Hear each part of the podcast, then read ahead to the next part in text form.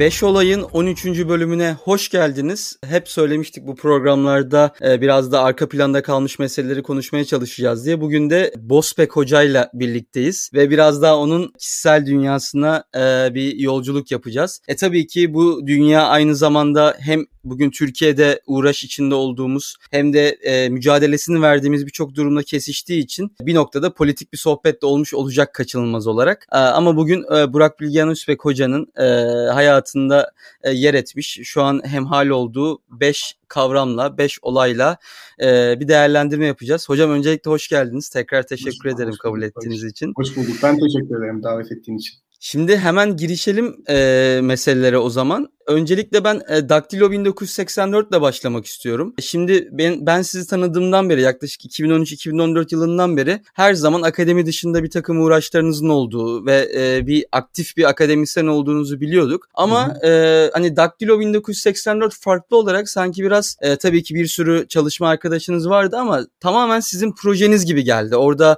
ne yapılmak istendiği belli olan, bir boşluğu doldurmak istenen ve hali hazırda bir parçası olduğumuz işlerden bir ayrışma gibi bir özel bir niyetle kuruldu. Şu an Daktilo'nun ne yaptığı ne ettiği olarak yani Daktilo 1984 nasıl kuruldu? Şu an e, hayatınızda neyi ifade ediyor? Neden bütün bu linçlere ve şeylere rağmen bu uğraş devam ediyor? Biz bir şeyler evet. yapmak için çırpınıyoruz burada. Hani oradan başlarsak iyi olur diye düşünüyorum. Evet, hakikaten bu linçler aslında bizim siyasi pozisyonumuzu tahkim eden olgular haline aldı. Çünkü bizi linç eden kesimlere baktığınız zaman aslında sosyal hayatta çok fazla karşımıza çıkmayan, e, siyasal olarak ağırlıkları pek yüksek olmayan fakat sosyal medyada bir şekilde şekilde çok fazla sesleri duyulan ve insanları mobilize edebilme yeteneğine sahip olan gruplar olduğunu görüyoruz. Biz buna şaşırmıyoruz yani çünkü biz e, Daktilo 1984'ü kurarken aslında ideolojik bir tutumdan ziyade metodolojik bir tutum almıştık ve bu metodolojik tutumda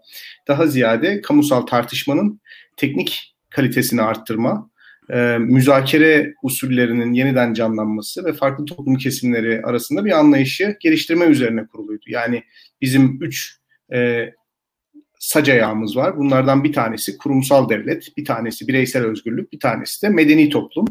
E, çünkü bu çok önemli bir şey. Özellikle popülist rejimler e, otoriterliklerini bir şekilde toplumsal kutuplaşma ve kamu tartışmasının e, niteliğini bir şekilde daha normatif ya da daha e, nasıl derler daha ahlaki bir zemine çekerek e, kurabiliyorlar. Dolayısıyla medeni toplum insanların birbirini aşağılamadan, birbirini yadırgamadan, birbirini yaftalamadan, birbirlerini kriminalize etmeden konuşabilme yeteneğine biraz atıfta bulunuyor. E, bundan ibaret değil ama ağırlıklı olarak bu böyle bir şey. Yani sadece siyasal fikirlerden de ibaret değil bu barış. Yani mesela bu demokrasinin sosyal kökenleri literatürüne baktığınız zaman aslında üç tane görüşle karşılaşıyorsunuz. Birincisi e, bir insanın e, devlete dair fikirleri mesela çok önemli. Yani bu sosyolojinin bir parçası. Hani eğer devleti çok kadiri mutlak görüyorsa ve onun herhangi bir eylemine e, karşı bir reaksiyon geliştirmiyorsa, onu kendi düşünce filtresinden süzmüyorsa o toplumlarda yani bu tip bireylerin oluşturduğu toplumlarda demokrasi düşüncesi çok fazla e, yerleşemiyor. Öteki taraftan birbiriyle çok fazla ilgilenen insanların olduğu yerde de demokrasinin çok şansı olmadığını düşünüyorum. Ee, mesela başka insanların nasıl giyindiği, başka insanların nasıl konuştuğu, başka insanların nasıl davrandığıyla çok fazla ilgileniyorsa bir toplum, orada da demokrasinin çok fazla e, kök salabilme e, zemini yok demektir. Ki biz Türkiye'de aslında baktığınız zaman hani koskocaman bir aileymiş gibi yaşıyoruz. Yani e, bir yerel televizyonda işte bir ne bileyim e, sunucunun e, yaptığı bir açıklama bir toplum kesimi üzerinde skandal etkisi yaratabiliyor ve bu adamın hızlı bir şekilde e, linç edilmesine, görevinin e, sonlandırılması için patronuna baskı yapılmasına falan şahitlik ediyoruz. Yani insanlar birbirleriyle çok fazla ilgililer. Yani mahallenizde bunu görürsünüz. İşte evinize kimin girip çıktığına komşularınız çok fazla ilgi gösterir. Başka insanların kiminle beraber olduğuna, kiminle kavgalı olduğuna insanlar çok fazla ilgi gösterir. Yani toplumun e, birbiriyle çok fazla alakadar olması da demokrasi açısından iyi bir şey değil. E, son olarak da insanın özgürlük kavramıyla bir ilişkisi olması lazım. Yani özgürlükten ne anladığına dair bir e, düşüncesinin olması lazım. bu farklılaşabilir ama en azından bir özgürlük kavramına dair bir fikrinin olması gerekiyor. Şimdi bunların hepsi sosyolojik bir gerçeklik üretiyor ve bu gerçeklikte yaşadığımız toplumun medeniyet seviyesini bence belirliyor. Ya baktığımız zaman Türkiye'de asıl sıkıntı işte biraz önce bahsettiğim gibi devlet kavramına çok kadiri mutlaklık atfeden. Bunu da hani çok sevenlere has bir durum olarak da söylemiyorum. Yani devlet ne derse doğrudur demekle herhangi bir sıkıntısının arkasında devleti gören, devleti böyle çok zeki, çok en ince ayrıntısına kadar her detayı düşünen, müthiş komplike, kompleks planları olan bir yapı olarak görüp ondan nefret edenleri de kastediyorum. Yani devlet aslında böyle bir şey değil. Sevilecek veya çok nefret edilecek bir şey de değil. Ee, orada sorunlu bir ilişki olduğunu düşünüyorum. Ee, mesela bu Türkiye'de bence ziyadesiyle var. Başka insanların hayatlarıyla ilgili olma meselesi de çok e, çok yüksek. Yani insanlar başkalarıyla çok ilgililer. Ve özgürlük kavramı da insanların genel itibariyle e, nasıl derler survival endişelerine takılmış durumda. Dünya Değerleri İndeksinde biliyorsun e, ölçüm kriterlerinden bir tanesi acaba bir toplum survival endişesiyle mi hareket ediyor yoksa daha e, kendisini gerçekleştirmek için mi hareket ediyor? Mesela Türkiye'de daha çok survive etmek daha önemli. Çok iyi okullardan mezun insanlar var. Yabancı dil biliyorlar. İşte ne bileyim sosyal çevreleri var. Çok okumuş insanlar. Fakat bu insanların kendilerini gerçekleştirme yöntemi KPSS sınavına girip bir devlet dairesinden sabit maaş alabilmek. Bu çok sakıncalı bir şey tabii. E, Daktilo 1984 işte bu medeni toplum prensiplerini bir şekilde e, tesis edebilmek için kuruldu. Çünkü toplumsal olarak medeniyeti kaybetmemiz otoriter yönetimin çok işine yarayan bir şey. Yani insanların birbirine bağırış çağırış, hakaret etmeleri, yaftalamaları, ihbar etmeleri, onları başkalarının gözünde küçük düşürmeye çalışmaları. Yani medeniyet kayboldukça otoriter yönetimler kazanıyor. Çünkü otoriter yönetimlerin zaten mevcut sosyolojik yapının avantajını bir şekilde e, kullanma gibi bir özelliği var. E, yani mevcut durum olabildiğince değişmesin. Yüzyıllar boyunca bu sosyoloji aynı kalsın gibi bir temennisi var muhtemelen. O yüzden bu Z kuşağına çok reaksiyon gösteriyorlar. Çünkü babaları tam iktidarın arzu ettiği kişiler ama çocukları bir şekilde anlamlandıramadıkları biçimde onları eleştiriyor ya da başka e, eğilimler sergiliyor. O yüzden mesela onu çok anlam veremiyorlar. E, iktidar bunu çok istiyor. Yani toplum kesimleri birbirine karşı kışkırtılmış bir şekilde, tetikte, birbiriyle uzlaşamaz bir şekilde beklesin ve hali hazırdaki sosyolojinin avantajını kendileri alabilsinler. Biz tabii bunu işte kırmaya çalıştık. Çünkü otoriterliğin dediğim gibi en önemli destek aldığı noktalardan bir tanesi. Yani Daktilo 1984 o yüzden mesela çok eleştir, eleştiriliyor. Liberaller tarafından da çok eleştiriliyor. Çünkü bizim alışkın olduğumuz liberal yayın organları nedir? İşte e, Bastia çevirisi yapılır. Ayn Rand'dan bahsedilir. Nozick ile işte e, Rothbard e, tartışmaları yapılır. Anarko-kapitalistler ile klasik liberaller bir, bir, bir şekilde birbirleriyle tartışırlar. Yani toplumun genel olarak e, belirli bir kesimini ilgilendiren konular ve aslında liberalizmin havariliğini yapmak üzere örgütlenmiş yayın organlarıydı bunlar.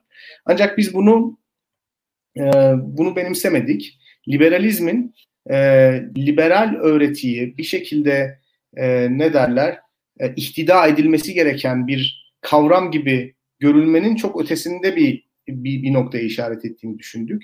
Yani insanlar aslında öncelikli olarak konuşmayı, birey olarak bir arada yaşamayı, farklılıklarıyla bir arada var olmayı öğrenecekler ki daha sonraki tartışmalara biz geçebilelim.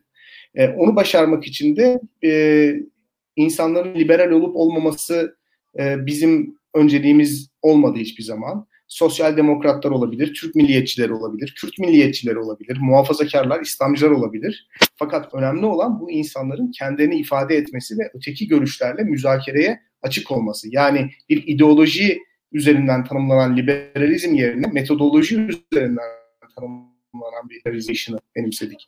Yani bugün liberal cemiyetler olarak örnek gösterdiğimiz toplumlardaki bireylerin birbirleriyle kurduğu ilişkiyi, oradaki entelektüellerin birbirleriyle kurduğu ilişkiyi hayata geçirebilirsek zaten liberalizm muradına ulaşmış demektir gibi bir noktadan hareket ettik. Bu da bizi tabii hızlı bir şekilde sadece e, kısır bir e, tartışmanın e, içinde var olan ve liberalizm konusunda niyetinden şüphe etmediğimiz entelektüellerin tartışmalarının ötesine taşıdı.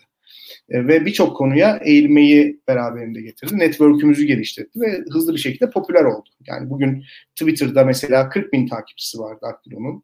E, işte yayınları yüz binlerce kez okundu. E, YouTube yayınları binlerce kişi tarafından izleniyor ki bunlar aslında ideolojik grupların çok ulaşamadığı rakamlar. Ama biz bunu başardık. Bu sayede başardık. Çünkü dediğim gibi yani liberalizmi ideoloji olarak değil metodoloji olarak benimsedik. E, burada tabii yani bu benim projem değil aslında. Bu bizim benim kuşağım. Geçen Doğan Gürpınar'ın yazdığı yazıya da aslında bir e, değinmek lazım burada. Yani bir, burada bir kayıp kuşak mı var diye soruyor Doğan Gürpınar. Aslında şöyle bir şey. E, benim kuşağım e, bazı tartışmaların içerisine giremedi. Mesela ben 2000-2010 arası Türkiye'de ne olup bittiğine dair hakikaten çok fazla fikir sahibi değilim yani. İnsanlar e, siyasi analiz yaptığım için beni böyle yıllardır siyasetle çok ilgili, çok ilişkili zannediyorlar ama aslında değil. Ben doktora bitirene kadar, doktoram bitirene kadar Bilkent kampüsten pek dışarı e, adım atmış bir insan değilim. E, böyle bir şey. Yani benim ilgimi o yıllarda e, hani hakikaten e, liberalizmin klasiklerini okumak ya da daha felsefi tartışmalar yapmak, e, yerel politikaya dair fikirler yürütmektense daha e, akademik veya daha e, ne derler dünyadaki e, bilimsel tartışmalara angaja olmak daha çok çekiyordu. Ve Bilkent'te tabii o çok aşağılanan bir şeydi. Onu da söyleyeyim Barış sana. Yani hani ben Radikal 2'de bir yazı yazmıştım. İnsanlar çok aşağılamışlar. Ee, çok köylü bir şey gibi gözüküyordu Türkiye politikasıyla alakadar olmak. Hani ne işin var senin bu buralarda falan demişlerdi. Ee, dolayısıyla ben 2010 senesine kadar çok fazla güncel politikanın içerisinde olmadım. Ee, açıkçası çok kendime ait hissettiğim bir bir yerde olmadı yani. Ben yani kendimi o dönemin kısır tartışması içerisinde bir kutuba ait hissetmiyordum. Yani birçok liberal mesela çok mobilize oldular AK Parti'yi desteklemek için ya da o dönemki sivilleşme sürecini desteklemek için ama ben zaten hani sivilleşmesi öngörülen siyasetin aktörü olan toplumu liseden mezun oluncaya kadar biraz iyi tanıdım. Çünkü ben Elazığ'da doğdum büyüdüm ve e, mesela 2010 referandum sonuçları benim açımdan çok şaşırtıcıydı eğitim seviyesi en düşük ilçelerde Anadolu'da mesela Elazığ'da böyle bir ilçe var. evet oyu %98 gibi bir rakamla çıktı. Eğitim seviyesi çok yüksek olan Çankaya'da o zaman Çankaya'da oturuyorduk. Ailem halen de orada oturuyor. hayır oyu %80 civarında bir, bir, bir rakama ulaştı. Şimdi Türkiye'nin Avrupa Birliği'ne yaklaştığını varsayıyorduk. Türkiye'nin Avrupa Birliği'ne girebilmesi için bir şekilde bu tip yasal düzenlemelerin gerekli olduğunu düşünüyorduk. Fakat Türkiye'nin Avrupa Birliği'ne girebilmesi için tam olarak da bu yasal düzenlemelere hayır diyen sosyolojiye ihtiyacı vardı. Yani eğitim seviyesi yüksek, başkalarıyla bir arada yaşayabilen, ötekileriyle, ötekilerle e, bir arada var olabilen, yargılamayan, yadırgamayan, başka insanların hayatına musallat olmayan bir sosyolojiye ihtiyacımız vardı. Bu insanlar hayır diyordu. Öte taraftan tam da Avrupalı insanların bir arada yaşamak istemeyeceği, Avrupa kültürünün çok fazla uyum sağlayamayacağı insanlar da canhıraş bir şekilde diyordu. Şimdi burada bir anomali vardı. Ben mesela bu anomaliyi sezdim. 2008 senesinde bir makale yazdık biz Tarık Oğuzlu ile beraber. E, Turkey's Euro- Europeanization diye bir makaleydi. Orada söyledik yani yasal olarak Avrupa'ya yaklaştıkça sosyolojik olarak uzaklaşıyor diye. Fakat hani şu andaki gibi kim Fethullahçıdır, kim ulusalcıdır, kim TKP'lidir, kim işte ne bileyim tiplidir, kim apocudur, kim demirtaşçıdır falan öyle işlerde gerçekten hiç hiç bezim yoktu. Yani hiç ilgilenmezdim ve çok da anlamlı bulmazdım bu tartışmaları açıkçası. Ee, bir sonraki periyot tabii gezi olaylarıyla birlikte olan periyot. O e, hepimizi biraz aktivizme sürükledi açık söylemek gerekirse. O aktivist bir dönemdi. Ve e, siyasal angajmanlar üzerinden ilerlemedense toplumsal muhalefetin içerisinde var olmaya çalıştık. İşte o dönem Üçe hareketi de aslında biraz böyleydi. E, ve e, tabii toplumsal muhalefet beraberinde kurumsal yapıları da biraz hakir görmeyi, onlara güvenmemeyi ve toplumun kendisinin e, bizzat kendi pür fiziksel varlığıyla bir şeyleri değiştirebileceğini varsayıyor. Yani bürokratik kanallar üzerinden, siyasi partiler vasıtasıyla değil, toplumun bizzat belirli bir alanda var olarak değişimi gerçekleştirebileceğini varsayıyor. O bizi tabii çok idealist bir noktaya sürükledi. Ben neticede liberaldim ve liberalizm açısından hükümetin otoriterleştiğini iddia ediyordum. Ee, e, tabii o değiştirmek için ise siyasi partilerin e, o kurumsal yapısından ziyade toplumsal olarak bir e, bir e, ne derler tepki uyandırmayı kendimin de bir vazife olarak görüyordum. O beraberinde şunu getiriyordu yalnız işte otoriter bir devlet e, özgürlük peşinde bir birey ikilemi üzerinden okuyorduk. Benim açımdan ve bence Daktilo'yu kuran insanlar açısından dönüm noktası 15 Temmuz oldu. 15 Temmuz'dan sonra biz e, analizlerimizin birbirine yaklaştığını gördük. Çünkü benim mesela İlkan'la, Doğan'la e, yakınlaştığım noktalar pek yoktu. E, ben yani mesela çözüm sürecinde ben çok açık pozisyon aldım. Yani insanlar mesela benim Taraf Gazetesi'ndeki yazılarımdan ötürü çok hedefe koyuyorlar. Benim Taraf Gazetesi'ndeki ilk yazım çözüm süreci karşıtı bir yazıydı. Mesela bunu bilmezler. Çatışmasızlık mı barış mı diye bir yazı yazmıştım. Bir liberal ne ister? Ve bu süreç çatışmasızlık süreci. Bunun barışla alakası yok demiştim. Onu pek bilmezler mesela ve e, Daktilo'daki diğer arkadaşlarla o dönemde çok da hani yakın analizler yapmıyorduk. E, 15 Temmuz'dan sonra bu yakınlığı kurduk. Çünkü karşımızdaki yapının artık bir devlet niteliği taşımayan, keyfi bir idare olduğu konusunda mutabık kaldık. Toplumsal kutuplaşmanın, kimlik politikasının, kültür savaşlarının aslında bu keyfi yönetimle çok alakalı olduğunu hissettik.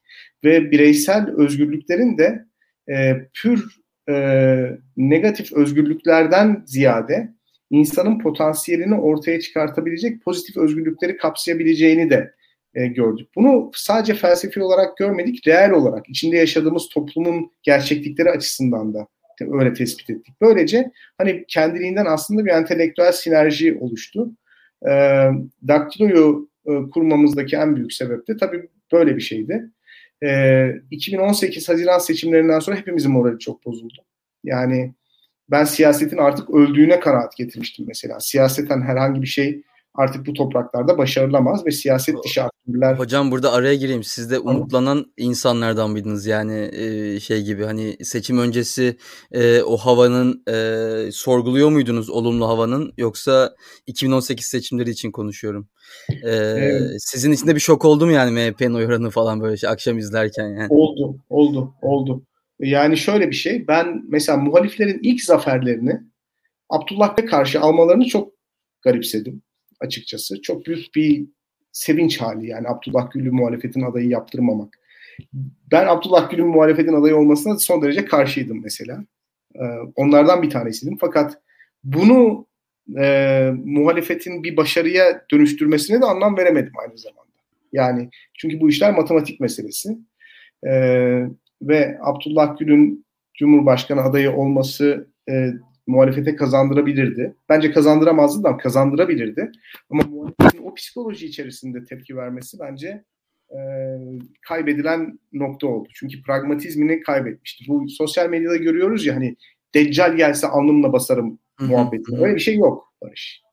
Yani Deccal gelse kimse alnıyla baş basmayacak. Abdullah Gül gel, gel, gelmeye çalıştı. Kimse rıza göstermedi. Yani bu şöyle söyleyeyim. E, Tayyip Erdoğan'ın karşısına doğru adayı çıkartmadığınız zaman başarısız ol- olacağınızı gösteriyor. Ve muhaliflerin de yeteri kadar esnek olmayacağını gösteriyor. Olamayacağını gösteriyor. Yani bu tip yönetimlere karşı biraz esnek olmamız lazım. Orada benim moralim bozuldu. Çünkü o ruh hali hiç sağlıklı bir ruh hali değildi. Ee, ancak Muharrem İnce'nin e, beraber çalıştığı insanları tanıyordum ben. E, şu anda mesela ulusalcılık yapıyor Muharrem İnce. E, fakat o dönemde söylemlerini incelediğiniz zaman son derece neoliberal bir portre çizmişti. Çünkü etrafındaki ekip bildiğiniz uluslararası finans kuruluşlarıyla gayet angaje, e, dünya gerçekliğini bilen, e, neoliberal felsefeye iman etmiş insanlardı. Zaten işte Avrupa Birliği meselesi, Selahattin Demirtaş ziyareti, işte finans piyasalarına yönelik olası çözüm planları falan bunların ulusalcılıkla falan alakası yoktu. E, ve orada biraz e, umutlanmıştım ben açıkçası. Bir toplumu, toplumun bazı kesimlerini cezbedebildiğim umutlanmıştım. E, ancak olmadı. Yani en azından şöyle düşünmüştüm ben. E, Ekmelet, Ekmelettin İhsanoğlu karşısında da yüzde 52 oy almış bir Tayyip Erdoğan var. Hani Ekmelettin İhsanoğlu ile Muharrem İnce'yi karşılaştırdığımız zaman herhalde Erdoğan'ı daha fazla geriletebilir Hani seçim kampanyası, performans ve işte belagat açısından düşündüğünüz zaman olmadı. Ekonomi de ekonomi de daha kötüye gitmişti evet, o yıllar. En azından bir ikinci tur ikinci tur Aslında bekliyorduk şey, herhalde. Yani ekonominin kötüye gidebileceğini hissediyordu insanlar ama en azından seçimi çıkarttı hükümet. Hı hı. Ee, yani ondan sonra hani Ekmelettin İhsanoğlu ve e, Muharrem İnce karşısında da aynı oyu alabilmiş bir e, Tayyip Erdoğan'ın siyasi bir manevrayla, siyaset yapma çabasıyla, siyasi bir dizayn ile götürülemeyeceğini, e, seçimi kaybettirilemeyeceğini düşündüm. Dolayısıyla siyasetin artık burada bir oynayabileceği, siyasi aktörlerin burada oynayabileceği bir rol var mı diye çok sorguladım açıkçası. Hepimiz de bu durumdaydık. Ee, orada tabii işte boykot ihtimali vardı. Ben boykot ihtimalini çok ciddiye alanlardanım bu arada. Herkes aksi türlü düşünür. Ee, yani e, ama boykot ihtimalini çok ciddiye alanlardanım. Ancak o boykot döneminde konuştuğum insanların çoğunun aslında aklımın fikrinin de siyasette olduğunu gördüm. Yani Türkiye'de şöyle bir şey var. Çok idealleştirilmiş kavramlar var. E, fakat o kavramları savunanların asıl derdi CHP içi mücadelede bir kazanım elde edebilmek. Yani bunun ismini koyalım. Özellikle sol gruplar arasında. E şimdi e, böyle olunca da yani bir yandan siyaseti e, yargılamak, siyasetin dışına çıkmayı göze almak ama siyasetin dışına çıkmayı da siyaseten yer etmek için kullanmak da biraz abuk oluyor. Birçok insanla görüştüm yani o süreçte. E, tabii işte yapalım boykot bu şekilde olmaz, bu siyasetçilere güvenilmez falan. E, daha sonra bakıyorsunuz o boykot yapmanın amacı e, Tayyip Erdoğan'ı bir şekilde meşruluk krizine uğratmak değil, Kemal Kılıçdaroğlu meşruluk krizine uğratmak. Yani onu gördüm. İkincisi bir de boykot dediğiniz mesele sosyal medyadan siyasetçi aşağılamakla olmuyor. Boykot ciddi bir tavır ve bunu örgütlemek lazım. Çalışmak lazım, kampanyasını dizayn etmek lazım, sloganlarını üretmek lazım, fikriyatını çok net bir şekilde açıklamak lazım. Yoksa hani boykota ben kategorik olarak karşı bir insan değilim. Ancak boykotun psikolojisi Türkiye'de çok mevcut değildi açıkçası. Ee, benim e, Daktilo'yu hani bir şekilde arkadaşlarla paylaşma projem işte e, 2018'in e, sonbaharında oldu. Çünkü artık biz e, yani boykot da yapamıyoruz, siyaset de öldü. Dolayısıyla kendimiz var olalım ve e, en azından işte akademisyenler arası bir ilişki kuralım, bir network kuralım bu iş artık bir var olma meselesine döndü diye düşündük. Yani biz en azından varlığımızı koruyalım. Bu en etkili muhalefet olur diye düşündük. E, e tabii biz bunu düşündükten sonra Türkiye çok değişti. İşte yerel seçimler oldu. E, Cumhur İttifakı Ankara'yı, İstanbul'u kaybetti. E, dolayısıyla o da bizim sadece var olabilmek için açtığımız e, Daktilo 1984 platformlarını bir anlamda popüler kıldı. Çünkü biz e, artık siyaseti de yorumlamaya başlamıştık. Farklı kesimler çok teveccüh gösterdi. Bizim hikayemiz bu şekilde gerçekleşti. Hocam bizim benim soracağım birçok ek soruya da cevap verdiğiniz için e, teşekkür ederim. Yani bu uzun bir şey oldu.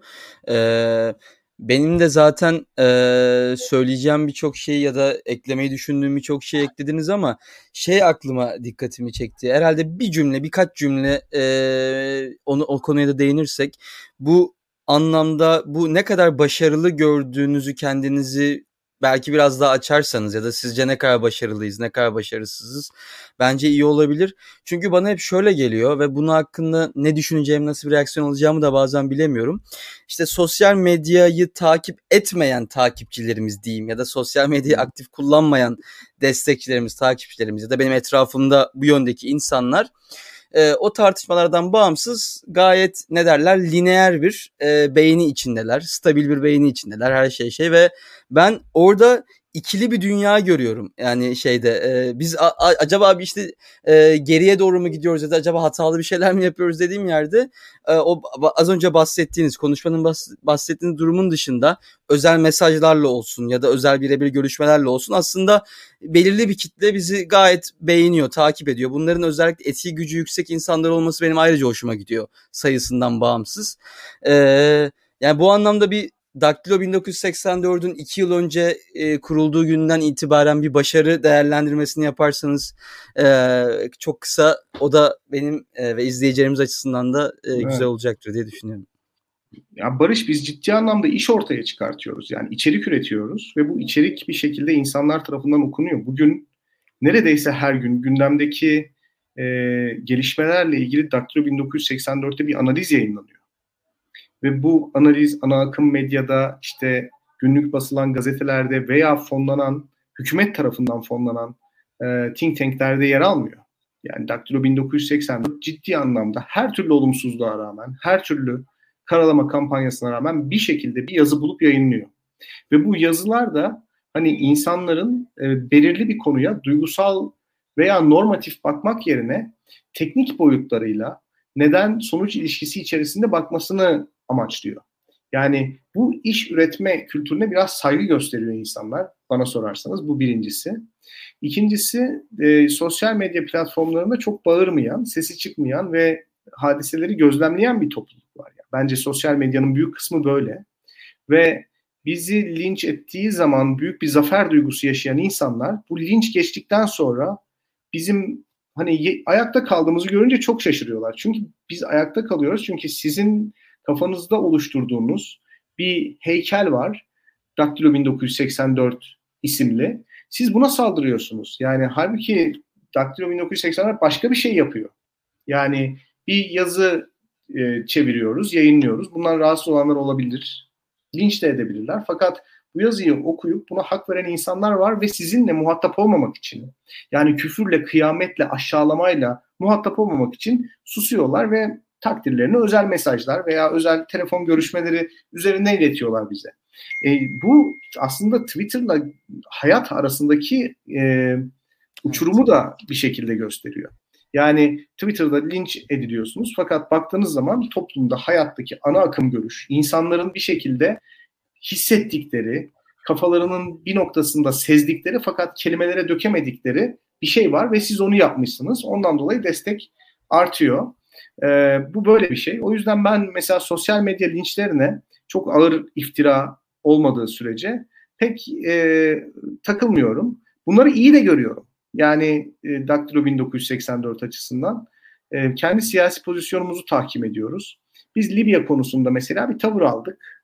Mavi Vatan doktrini konusunda bir tavır aldık. Bizi AK Partili bir kesim linç etti. Hiç sorun değil. Yani AK Partililerin Daktilo 1984'e vatan haini demesi yani AK Parti vatanın kendisi değil ki bize vatan haini demesi bizim için bir sorun olsun.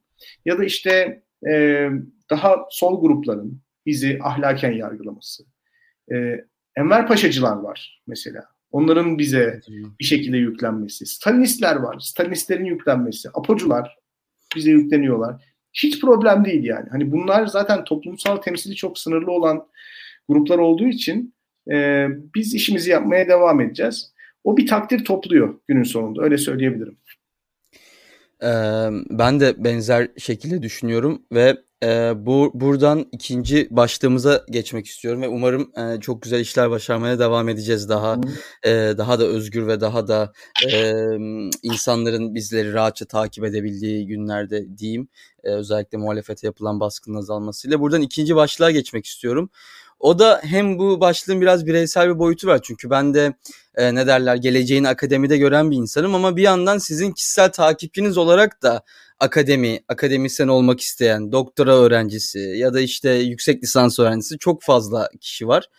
Benim sizi ilk tanıdığımda e, ve kendime geleceğimi kurgularken hep söylediğim bir şey var. Yani evet tamam Burak Bilgen Özbek Hoca çok bilinen, sözüne güvenilen bir figür, e, sesini duyurabiliyor insanlara ama e, en basitinden başarılı da bir akademisyen yani. E, hem yaptığı yayınlarla kitaplarla. Herhalde bu e, ma, yani bunu eleştirebiliriz e, bu düzen niye böyle diyebiliriz ama e, sizin sahip olduğunuz meşruluğun da herhalde bir gerekliliği diyebiliriz evet. Türkiye'de. Hani e, size insanların bir şey diyememesi tırnak içinde evet. ya da e, şey yapması. Bu da hep benim aslında böyle bunaldığım anlarda ya da işte akademiyle ilgili yaşadığım krizlerde kendimi hatırlattığım bir şey.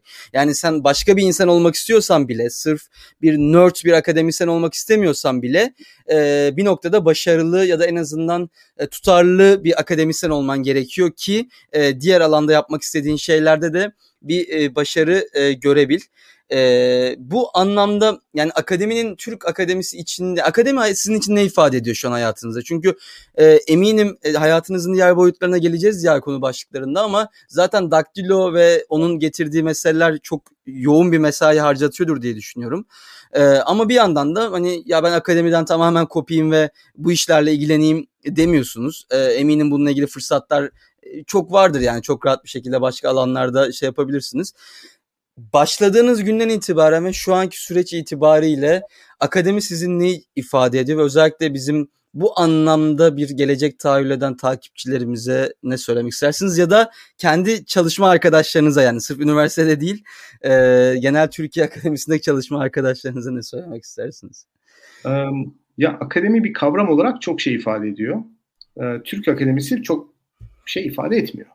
Yani benim cevabım bu. Şöyle bir ikilem üzerinden hareket ediyor insanlar. İşte akademik çalışmalarına ağırlık vermiş ve işte siyasal meselelerle pek alakadar olmayan bir akademisyen tipolojisi var. Öte taraftan bütün enerjisini siyasi aktivizme harcamış ve akademik niteliği düşük olan ya da akademik üretimi düşük olan akademisyenler. Şimdi e, benim mezun olduğum üniversitede bu akademik yayın meselesi çok önemliydi.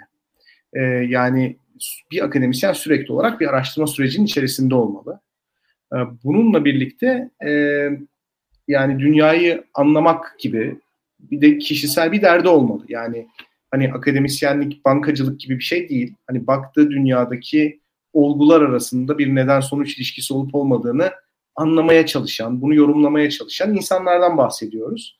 Dolayısıyla hani e, insanların siyasi görüşleri ya da insanların hayatı yorumlarken ortaya koydukları neden sonuç ilişkileri onların araştırma sürecine ket vurabilecek ya da onu bir şekilde e, anlamsız kılan bir şey olmak zorunda değil. Yani bu ikisi bir arada yürüyebilir. E, ben mesela işten çıkartıldığım zaman bence o eylemin en zayıf noktası benim çok fazla akademik yayınımın olmasıydı. Yani çünkü akademik üretiminde yaşadığı bir zafiyetten dolayı bir insan işten çıkartılabilir. Bunu ilk önce ben savunurum. Fakat benim durumumda öyle bir şey yoktu mesela. Bölümün en fazla yayın yapan e, öğretim üyesiydim.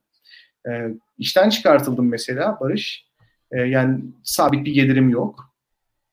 Eşim hamile, pandemi dönemi. E, işte para kazanmak için başka işler yapmak zorundayız. Ben kitap editörlüğü, çeviri falan yaptım. Fakat buna rağmen e, işsiz kaldığım zamanda bile kendimi bir akademisyen gibi hissettim.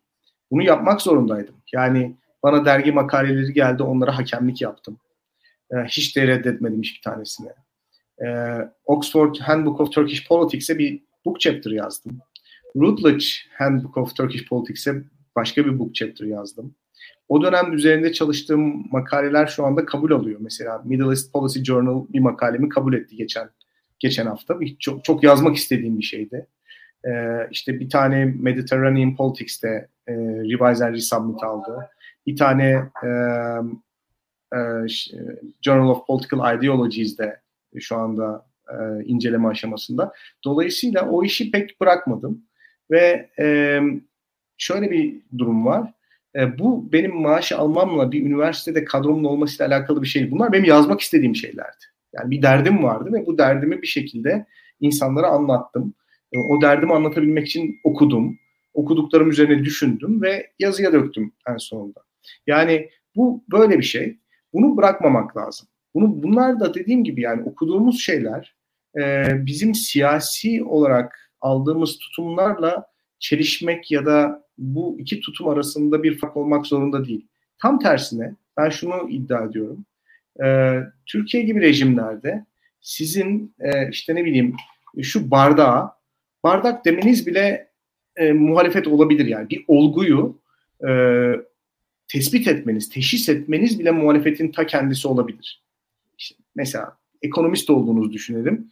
Faiz oranları ile enflasyon arasındaki ilişkiyi geleneksel teorilere göre açıkladığınız zaman muhalifsiniz. Bunu iddia etmek sizi kötü bir bilim adamı ama iyi bir muhalif yapmıyor. Bunu iddia etmek sizi iyi bir bilim adamı ve iyi bir muhalif yapıyor aynı zamanda. Bunlar birbirleriyle çatışmak zorunda değil. Ee, ancak tabii şey var yani Türkiye'de e, bunu hep söylüyorum. Siyasal olarak e, bir şey söyleyen, e, kamusal olarak bir görünürlük kazanan insanlar e, çok büyük risk altında. Çünkü Türkiye'de akademisyenler arasında da öyle medeni bir tartışma kültürü yok. Hele 15 Temmuz'dan sonra e, herhangi bir şekilde öne çıkan bir insan başka insanlar için bir fırsat kapısı oldu Barış. Yani e, herhangi bir şey söyleyen, muhalefet eden bir insanın kellesi çok kıymetli hale geldi. O kelleyi götürmek çünkü mükafat ile karşılanıyordu. O yüzden insanlar birbirlerinin celladı haline geldiler. İnsanlar birbirlerinin arkasından konuştular, birbirlerini şeytanlaştırdılar. Bir şekilde ipi çeken insan olmak ya da kelleyi alan insan olmak çok kıymetli bir hale geldi. Kendisini siyasi olarak ispatlayabilmek için. Bunu da neyle örtmeye çalışıyorlar? İşte çok fazla siyaset yapıyor. Dolayısıyla biz siyaset yapmamız için gerçek akademisyenler biziz de örtmeye çalışıyor. Şimdi o ikilemi de bu insanların eline vermemek lazım. Onun için bu adamların 5 senede yaptığı yayını bir senede yapmak lazım.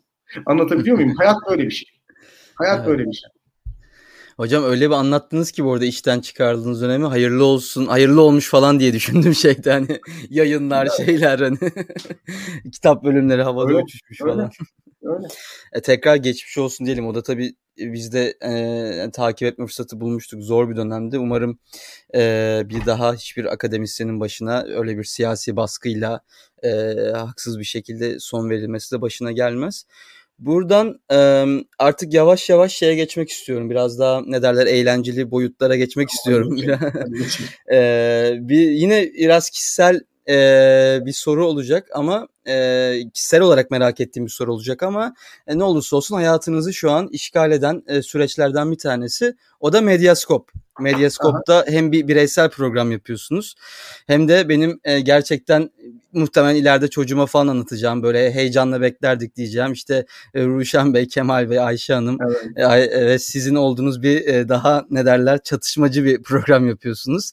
E, oradaki gerçekten e, özellikle herkesin bireysel olarak ne savunduğunu bildiğim için o naif alanda kalma çabası konukların hani olabildiğince tatlı bir dille karşı çıkma çabası evet. çok tatlı geliyor bana. Ee, yani hem hem Medyaskop'la ilgili görüşünüzü soracağım. Çünkü siz e, konuşmanın bir noktasında dediniz ki 2000'ler boyunca ben siyasetle ilgili değildim dediniz. O zaman benim kafamda şöyle bir şey belirdi. Gerçekten 2000'ler boyunca o Türkiye'nin geçirdiği herhangi bir dönüşümde genç akademisyenler pek konuşmazdı. Yani o zaman yayınlara da bakıyorum. Genelde 90'ların ve işte eski o 68 kuşağının entelektüelleri tekrar değerlendirirdi bütün süreçleri. Belki de Medyaskop gibi kurumlar bunu kırdı. Çünkü birçok genç akademisyen farklı alanlarda hem bireysel programlar yapıyorlar hem de e, çok farklı bakış açıları getiriyorlar. Öncelikle belki bunun hikayesini anlatmak istersiniz. Ruşen Bey size nasıl ulaştı, ne dedi, siz hemen kabul ettiniz mi ya da bir çekinceniz var mıydı? Medyaskop'ta hem onu nasıl görüyorsunuz hem onunla ilişkiniz ne? Onun dışında da e, özellikle o e, program artık yeni bir adı oldu galiba şey. Adını koyalım. Evet. Ha, adını koyalım. Evet adını koyalım adlı programın öncesinde sonrasında neler oluyor ya da bizim o gördüğümüz e, çatışmacı durumun arkasında nasıl bir diyalog dönüyor? Medyaskop'la ilgili bu boyutu sormak isterim. Evet. Ee, yani Medyaskop tabii e, aslında e, yine referans verelim Doğan'ın son yazısına. E, artık iyice arkaik hale gelmiş post Kemalist ve ulusalcı e, aydın kuşağının tasfiyesinden sonra ortaya çıktı ve yeni bir e, kuşak kurgulamaya çalışıyor. Şimdi bunun aslında beslendiği kaynaklar biraz gezi sonrası ortaya çıkan, e, biraz da e, Türkiye'de e, açıkçası 15 Temmuz sonrası ayakta kalmaya çalışan sivil toplumun ve bağımsız akademisyenlerin desteklediği bir yapı. Mesela bu imzacı akademisyenlerin e, işlerine son verilmesi medyaskop açısından e, şöyle bir sonuç doğurdu. Bu insanlar hani medyaskopta çalışmaya başladılar ve kendi akademik networklerini oraya çekebildiler. İşte Ruşen Çakır'ın işine son verilmesi, onunla benzer kaderi paylaşan gazetecilerin bir şekilde medyaskopta kendilerine yer bulmasına vesile oldu. Yani aslında bu yeni düzenin loserları, yani kaybedenleri medyaskopu sırtlıyor ve medyaskop aslında alternatif bir Türkiye olsaydı muhtemelen bu insanlar çok ana akım e, alanlarda yer bulacaktı kendilerine. Yani Ruşen Çakır muhtemelen NTV haber müdürü olacaktı. E, yani Kemal Can CNN Türk haber müdürü olacaktı. E, yani böyle bir şey. Ayşe Çavdar belki Hürriyet gazetesinde yazacaktı. E, ancak bu olmadı. Yani şu anda Medyaskop aslında bir alternatif gerçekliği e, yaşatmaya çalışıyor. E, ve bunu maddi imkansızlıklarla yapmaya çalışıyor. E, öncelikle bunu söyleyeyim. Bizlerin kendimize yer bulması da işte hem önceki kuşağın tasfiye olması hem de bir anlamda bizlerin yeni Türkiye'de ayakta kalan son işte e, ve ses çıkartmaya niyetli olan son insanlar olmamız. Yani çok fazla insan konuşmaya zaten niyetli değil. Yani baktığınız zaman koskoca akademide birçok önemli konu yaşıyor Türkiye. Oraya orada çıkıp bir pozisyon alan, bir fikir beyan eden pek kimseyi de bulamıyorsunuz. İşte son Boğaziçi rektörü meselesinde de bunu gördük. Yani akademisyenlerden ben çok daha sert tepkiler beklerdim ama yapamazlar. Olamaz yani böyle bir şey. Çünkü biraz önce söylediğim sebeplerden dolayı yani kendileri çıkıp bir şey söyleseler muhtemelen onların kellesini almak için kendi kurumlarında bekleyen birkaç tane insanı da yanlarında görecekler. O yüzden çok zor oluyor bu işler. Konuşan insan bulabilmek çok çok gerçekten e, kolay değil Türkiye'de. O yüzden Medyaskop hani bir platform olarak varlığından öte e, toplumda işte bir şekilde var olmaya çalışan insanları bir araya toplayan bir magnet görevi görmeyi de amaçladı. Onda da başarılı oldu. Başarısız olduğu noktalar var bence. Onu söylemek isterim. Ee, mesela çok seslilik konusunda çok başarılı e, olduğunu söyleyemem. Ee, yani bu çok seslilik meselesi hakikaten e, biraz Ruşen Çakır'ın aldığı konuklarla aşılmaya çalışılıyor. Fakat daha muhkim programlarda, daha düzenli programlarda e, konukların daha e, ne derler e, farklı dünyaları dile getirmek için seçilmesi gerekiyor. Kendilerine yer bulmaları gerekiyor. E, böyle olmayınca da işte Medyaskop eski sol liberal e, kuşakların bir o geleneğin bir devamı gibi algılanıyor. Anlatabiliyor muyum? Yani bugün mesela e, ben aslında Medyaskop'taki en sağdaki kişiyim galiba. Yani e, yani düşünün en sağdaki kişi bensem toplumun bir kısmı kesinlikle Medyaskop'ta kendisini ne yer bulamıyor veya kendisini oraya ait hissetmiyor demektir. Ve Türkiye'de bir yere ait hissetmemek de kendiliğinden bir düşmanlık üretiyor. Yani bir yere ait değilseniz mutlaka düşmanlık yapmalısınız gibi bir durum var. E, son yani kurumun başına gelen son şeyler de biraz bunun sonucu. O bakımdan e, yani bazı eksiklikleri de var. Mesela izlenme oranları da o kadar yüksek değil. Ruşen Çakır'ın mesela kendi YouTube kanalı Medyascope'dan daha fazla izleniyor. Adını koyalım programı. Ruşen Çakır'ın hesabından yayınlandığı zaman 30 bin 40 bin izleniyor. Medyascope'dan yayınlandığı zaman 20 bin civarı izleniyor. Yani bunun üzerine durup düşünmek gerekir bence. Yani e, bugün Medyascope'u diyelim ki kapattınız. Ruşen Çakır aynı yayınları kendi hesabından yaptığı zaman daha fazla izlenecek. Yani dolayısıyla o, bu konular üzerine düşünmek gerekiyor. Marka değerini nasıl arttırabiliriz ya da nasıl daha fazla toplum kesimi tarafından izlenir hale gelebiliriz. Bu bizim için de geçerli bu arada. Daktilo için de geçerli. Yani hepimiz için geçer. Bunun üzerine durup düşünmemiz lazım. Fakat güzel olan bir şey var. Ee, o en başta bahsettiğimiz metodoloji meselesi hakikaten medyaskop için çok önemli. Yani linç halinde birbirini satmama. Yani e, birisi linç edilirken ona bir darbede e, medyaskoptan kimse vurmaz mesela. Anlatabiliyor muyum? Hı hı. Hani orada e, çok hani medyaya has hasetlikler vardır mesela. Medyaskop'ta pek öyle bir şey görmedim ben açıkçası. E, Ruşen Çakır mesela e, birçok konuda e, benim arkamda durdu. Onu da söyleyeyim. İşte son Boğaziçi Üniversitesi ile alakalı attığım tweetten sonra hiç yani çok insan benim programıma son vermesi için lobi yaptı. E, hiç umursamadı. Çok takdir ettim mesela o tavrını. Yine ben işten çıkartıldığım zaman ertesi sabah beni ilk arayanlardan biri Ruşen Çakır'dı ve e, çık boy göster dedi. Yani sakın sinme, sakın gömülme. Gömülürsen insanlar e, sakinleşmez, daha da agresifleşir. E, akşam çıktım televizyon programında, ana haber bülteninde derdimi anlattım. Ve birkaç e, ay sonra da bana düzenli program teklif etti. Benim için iyi oldu açıkçası. Bir afiliasyon arıyor çünkü insan üniversiteden çıktıktan sonra e, ve daha fazla insana ulaşmam, ulaşma imkanım oldu. İsmimi daha fazla büyütme imkanım oldu ki bu tip rejimlerde isminizi büyütmeniz çok önemli çünkü size yönelik bir hamlenin bir maliyet oluşturacağını bilmesi lazım insanların. Hı hı. Yani size dokunmak bir maliyet oluşturmuyorsa çok rahat dokunuyorlar. Size dokunmak bir maliyet oluşturuyorsa birkaç kere düşünüyorlar. E, o yüzden e, ben mesela Medyaskop'ta var olmak, yer almaktan, orada e, program yapmaktan, e, gerçekten memnunum. Çok da medeni bir ortam içerisinde çalışıyoruz. E, adını koyalım programına gelince gerçekten ilginç oldu. Yani biz bir programa başlayalım diye başlamamıştık. İşte bir konu vardı. Ruşen Çakır hadi gelin tartışalım dedi. Tamam dedik. Yani herhalde müsait olan üçümüz vardık o anda.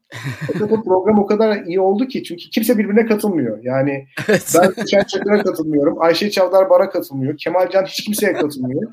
Yani ve o katılmama işini de çok kibar bir şekilde ifade ettiğimiz için hani e, hakikaten izleyici böyle farklı görüşlerin iyi bir şekilde savunulduğunu gördü. E, işte bir hafta sonra tekrar bir toplansak falan dedik. Sonra artık bunu düzenli programa çevirelim gibi bir şey söyledi Ruşen Çakır. E, kabul ettik. Şimdi bakıyorum mesela.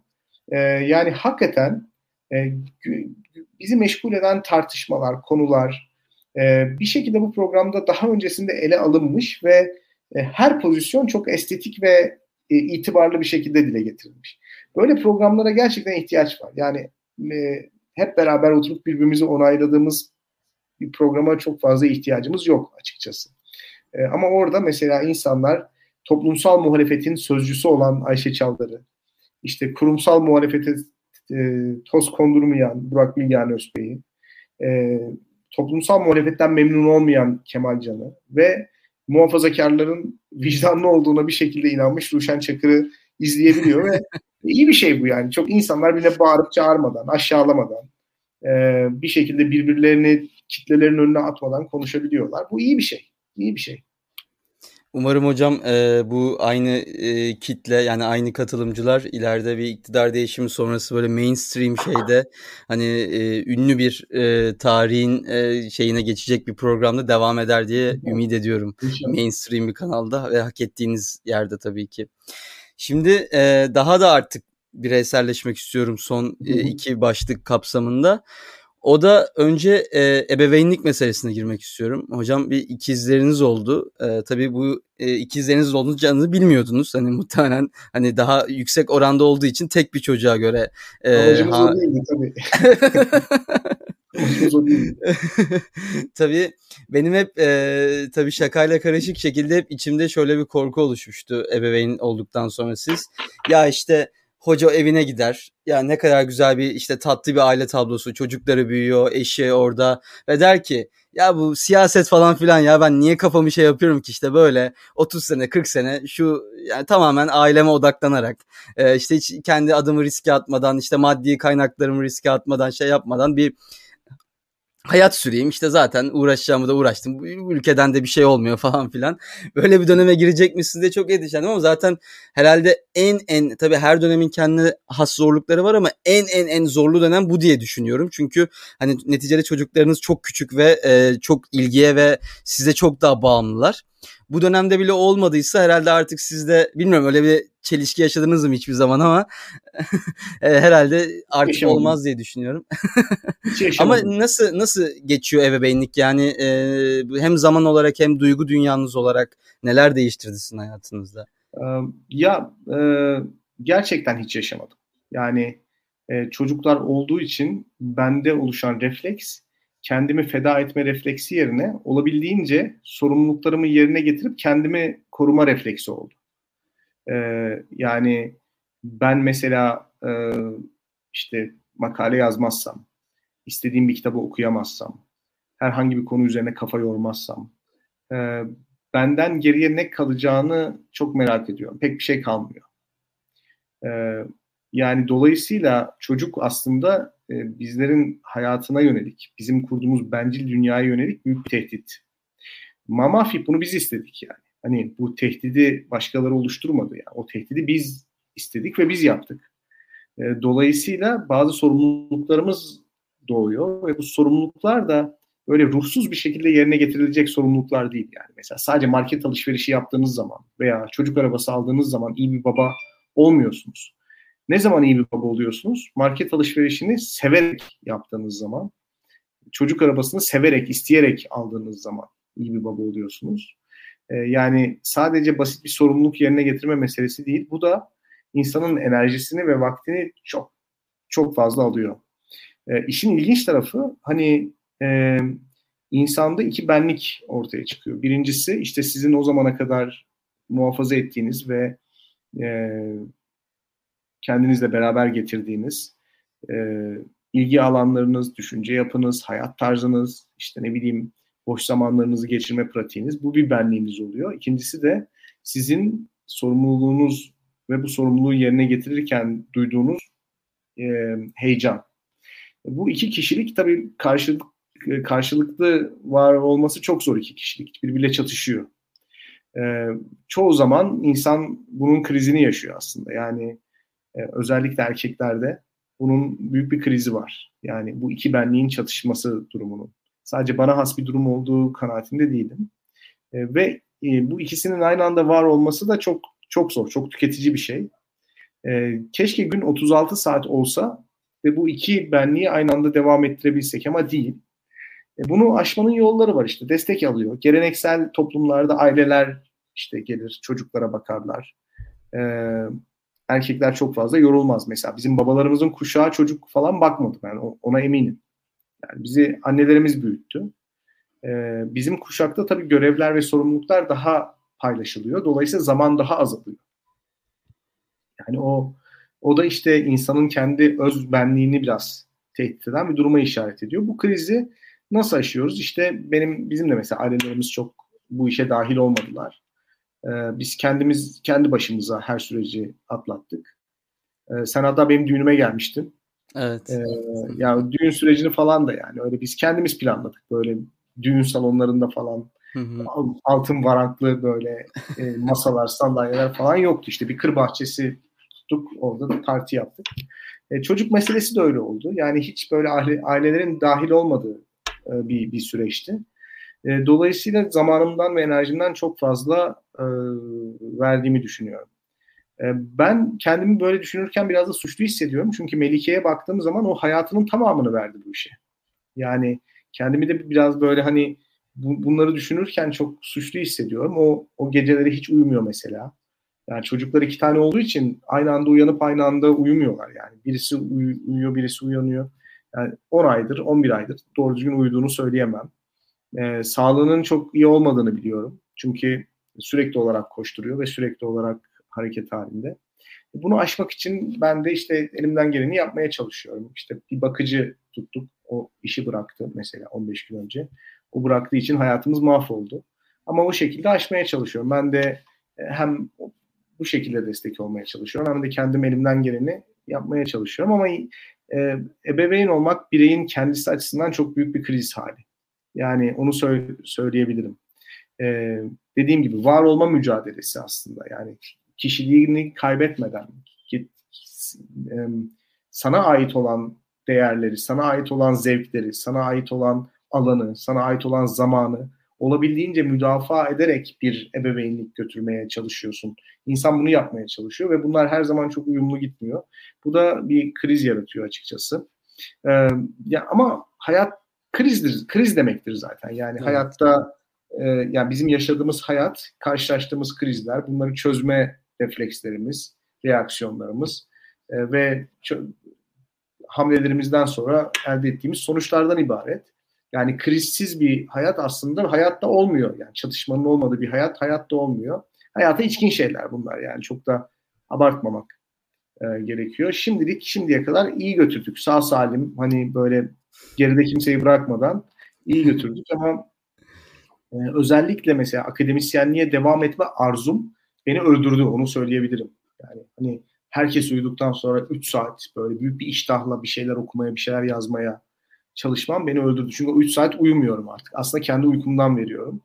Ee, işte çocukların biraz büyümesini bekliyorum her şeyin yerine oturması için. ee, şu anda durumum bu. Barış. Hocam e, hem kolaylıklar diliyorum hem de ileride çocuklarınızın e, YouTube'un dehlizlerinde bu kaydı bulup e, henüz bilinçli olmadıkları bir dönemde ailelerin neler yaşadığıyla ilgili bir açıklama, beyan süreçleriyle ilgili de bir hatıra olarak kalacağını düşünüyorum. Hocam çok yine kısa olarak yine belki bu daha ne derler yine bireysel bir mevzu ama bir canlının size e, bağımlı olması hissi ve sizin ona karşı böyle ne derler e, sorgulanamaz bir bağ beslemenizin hissi o duygu böyle şey diyor musunuz yani hayatta gerçekten böyle bir his yokmuş hani birçok tutku duyduğum bir şey var e, bağlı olduğum bir şeyler ya da birileri vardı ama e, tırnak içinde bir yücelik hissini hissedebildiniz mi ya da doğrulayabilir misiniz bu şeyi? Hayır yok öyle hissetmedim ben açıkçası. Hı hı. Öyle hissetmedim. Çok derin bir bağ hissediyorum.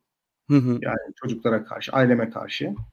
E, fakat e, yani Melike'nin çocuklarla kurduğu ilişkinin benzerini kuramadım ben. Yani açıkçası onu söyleyeyim.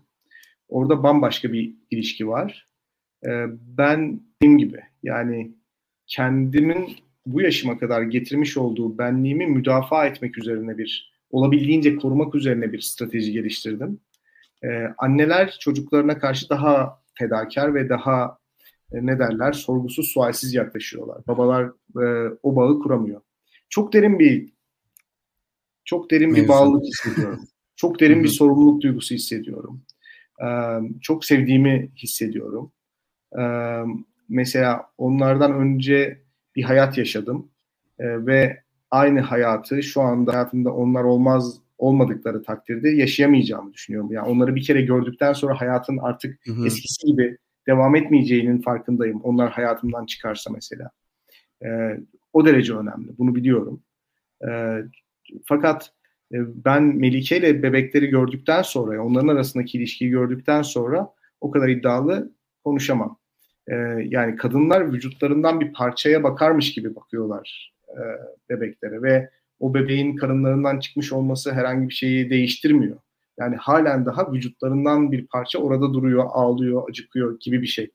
Ee, böyle bir bağ. Ee, işte evden çıkıyoruz bir saat sonra Melike özlüyor, geri dönmek istiyor ama ben mesela işte biraz daha oturalım, hava güzel, buraya da gidelim, yeni bir yer açılmış falan diyorum yani. Bende o bencillik halen daha var. Ee, kadınlarda yok, yani Melike'de yok, annelerde yok, öyle söyleyeyim. Hocam umarım e, çok sağlıklı, başarılı, mutlu ve hem aileniz olarak hem de çocuklar olarak o şekilde devam eder ve e, ileride gerçekten nasıl bir meslek tercihi falan filan bunları hep merakla izleyeceğim yani bu süreci. Eyvallah, tamam. Son son başlık olarak benim de e, kendi kendime sürekli sorguladığım ve muzdarip olduğum bir mesele. O da Beşiktaş meselesine gelmek istiyorum. E, şimdi normalde e, sabahtan beri Türk siyasetiyle ilgili konuştuk. Akademi, makaleler, kitaplar falan filan. Normalde en azından e, ne derler ana akım reaksiyon olarak bu tarz kavramların biraz e, basit bulunduğu, işte aşılması, bunların aşan insanların bu camialarda olduğu işte diğer bu tarz aktivitelerin biraz toplumun biraz daha primitif duygularını tatmin eden biraz az sorgulayan insanların bu hisleri yapabileceği bir şey olarak biliniyor.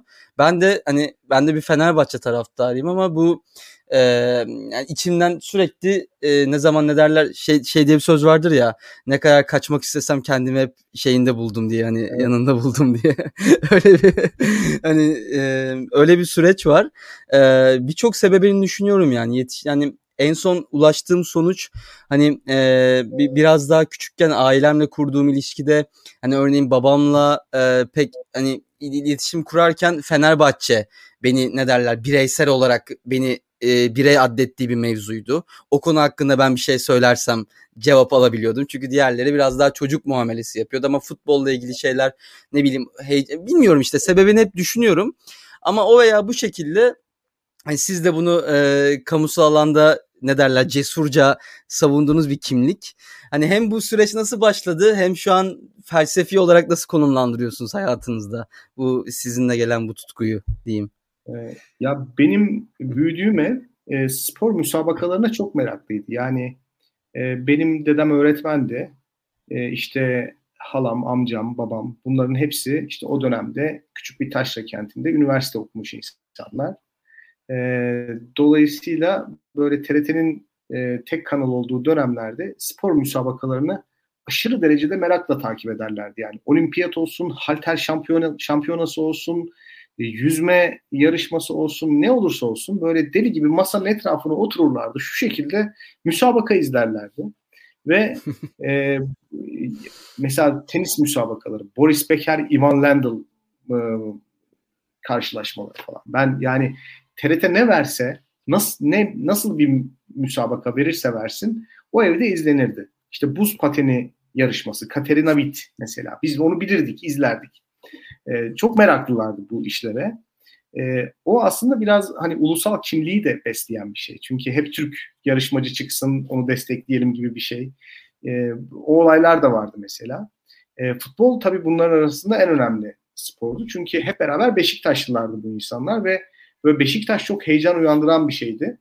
E, bu Galatasaray'ın Ankara gücünü 8-0 yendiği, Beşiktaş'ın da Gençler Birliği'ni 3-1 yenmesine rağmen averajla şampiyon olamadığı sene mesela benim hayatımda çok önemli bir kırılma noktasıdır. Çünkü e, hani e, ha, haksızlığa uğramıştık hissi.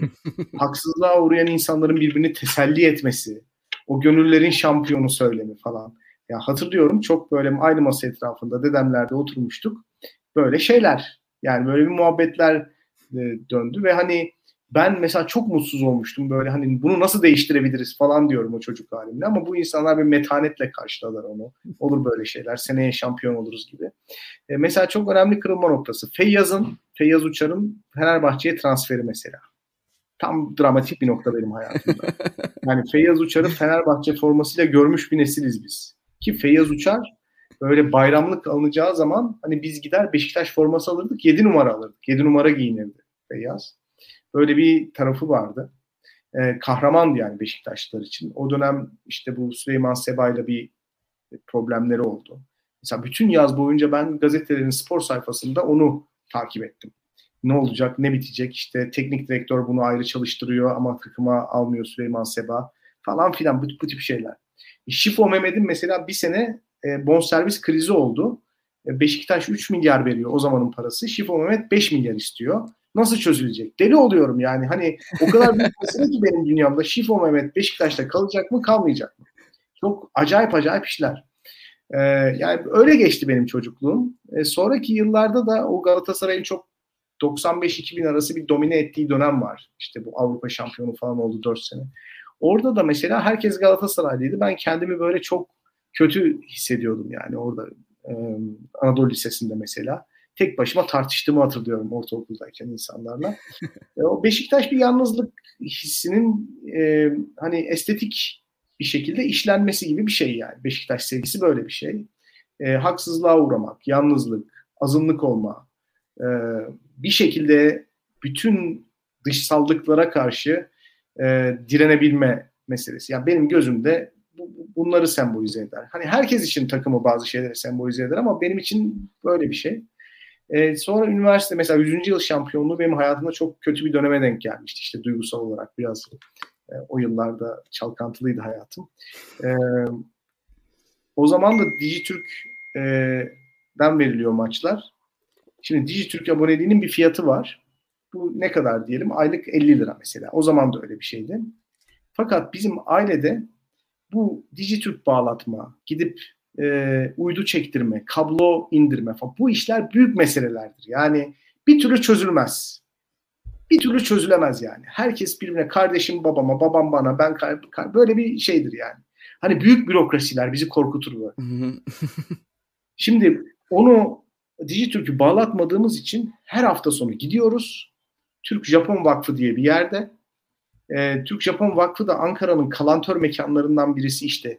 E, NATO Afganistan valisi. E, Cumhuriyet Halk Partisi Genel Başkanlığı da yaptı. E, ismini unuttum. Dışişleri Bakanımız ya. E, şey Hikmet Çetin mi? Hikmet Çetin. Hı hı. E, Uluç Gürkan. İşte bir takım ceketi armalı arkadaşlarla beraber bir ekranda Türk-Japon Vakfı'nda e, maç izliyoruz ve Dijitürk'e vermemiz gereken parayı hani aylık vermemiz gereken parayı bir haftada veriyoruz böyle. Ama e, yani o kadar istekli bir şekilde gidiyorum ki hafta içi kadro üniversitedeyim bu arada. Yani onu da söyleyeyim çocuk da değilim. Kadro çalışıyoruz, taktik çalışıyoruz. Kaan Dobra ile Beşiktaş şamp şampiyon oldu. Tolga Canı Tez'le falan şampiyon oldu o sene. Ve çok ihtiyacım vardı benim o şampiyonluğa. Yani hakikaten çok mutlu olmuştum. Ee, Hocam yukarı bakıp maalesef... şöyle bir Beşiktaş'a bir teşekkür ettiniz mi yani işte en ihtiyacım olduğun ettim, şeyde bu yanındaydın. Ettim, çok ihtiyacım vardı. Çok mutlu oldum. Çok mutlu oldum. Ee, bu Melike ile tanıştığımız e, zaman da mesela ilk e, dışarı çıkacağımız günde e, ben mesela e, bir, bir, bir konferanstaydık. Daha biraz da mesafemiz var. E, İşte akşam bir şeyler yapalım falan diye mesaj atmışım. Tamam olur demiştim. İşte bu toplantı bitince ben buna şey dedim. Benim bir işim var ben geliyorum. Çünkü biz kardeşimle totem yaptık o sene. E, maçı beraber izliyoruz ve Arjantin kebap salonundan 3 tane lahmacun söylüyoruz. Ve harika bir sezon. Harika bir sezon. Hangi Şimdi, yılda hocam? Bilic, Bilic e, sezonu muydu? 2016 yok Bilic değil işte Şenol Güneş de. Şenol Güneş'in 2015-2016 sezonu. Ee, Barış'cığım 30 hafta boyunca biz bunu yaptık. Yani toplam 90 lahmacun yedim. Her hafta kardeşimin evinde aynı koltukta aynı yerlerde oturarak maçı izledik. Gayet de iyi gidiyoruz. Sonra Melike ile çıkmaya başladık. İstanbul'a gittim ben hafta sonu. Totem bozuluyor artık. Ee, işte Beşiktaş'ta maçı izleyeceğiz. O sıralarda da Turgut Vidinli hadisesi patlamış. Bunlar müşterilerimi dövmüşler. Boykot yapıyoruz. yeni şeyler. Bana dedi ki işte Turgut Vidinli'ye gider misin? Hiçbir yerde yer yok çünkü. Hiçbir mekanda yer yok. Beşiktaş şampiyon olacak. Beşiktaş'tayız. Her yer dolu. E, Valla dedim Turgut Vidinli'ye giderim tabii ki. Niye gitmeyeyim yani? Beşiktaş maçını izlemek için her yere giderim ben.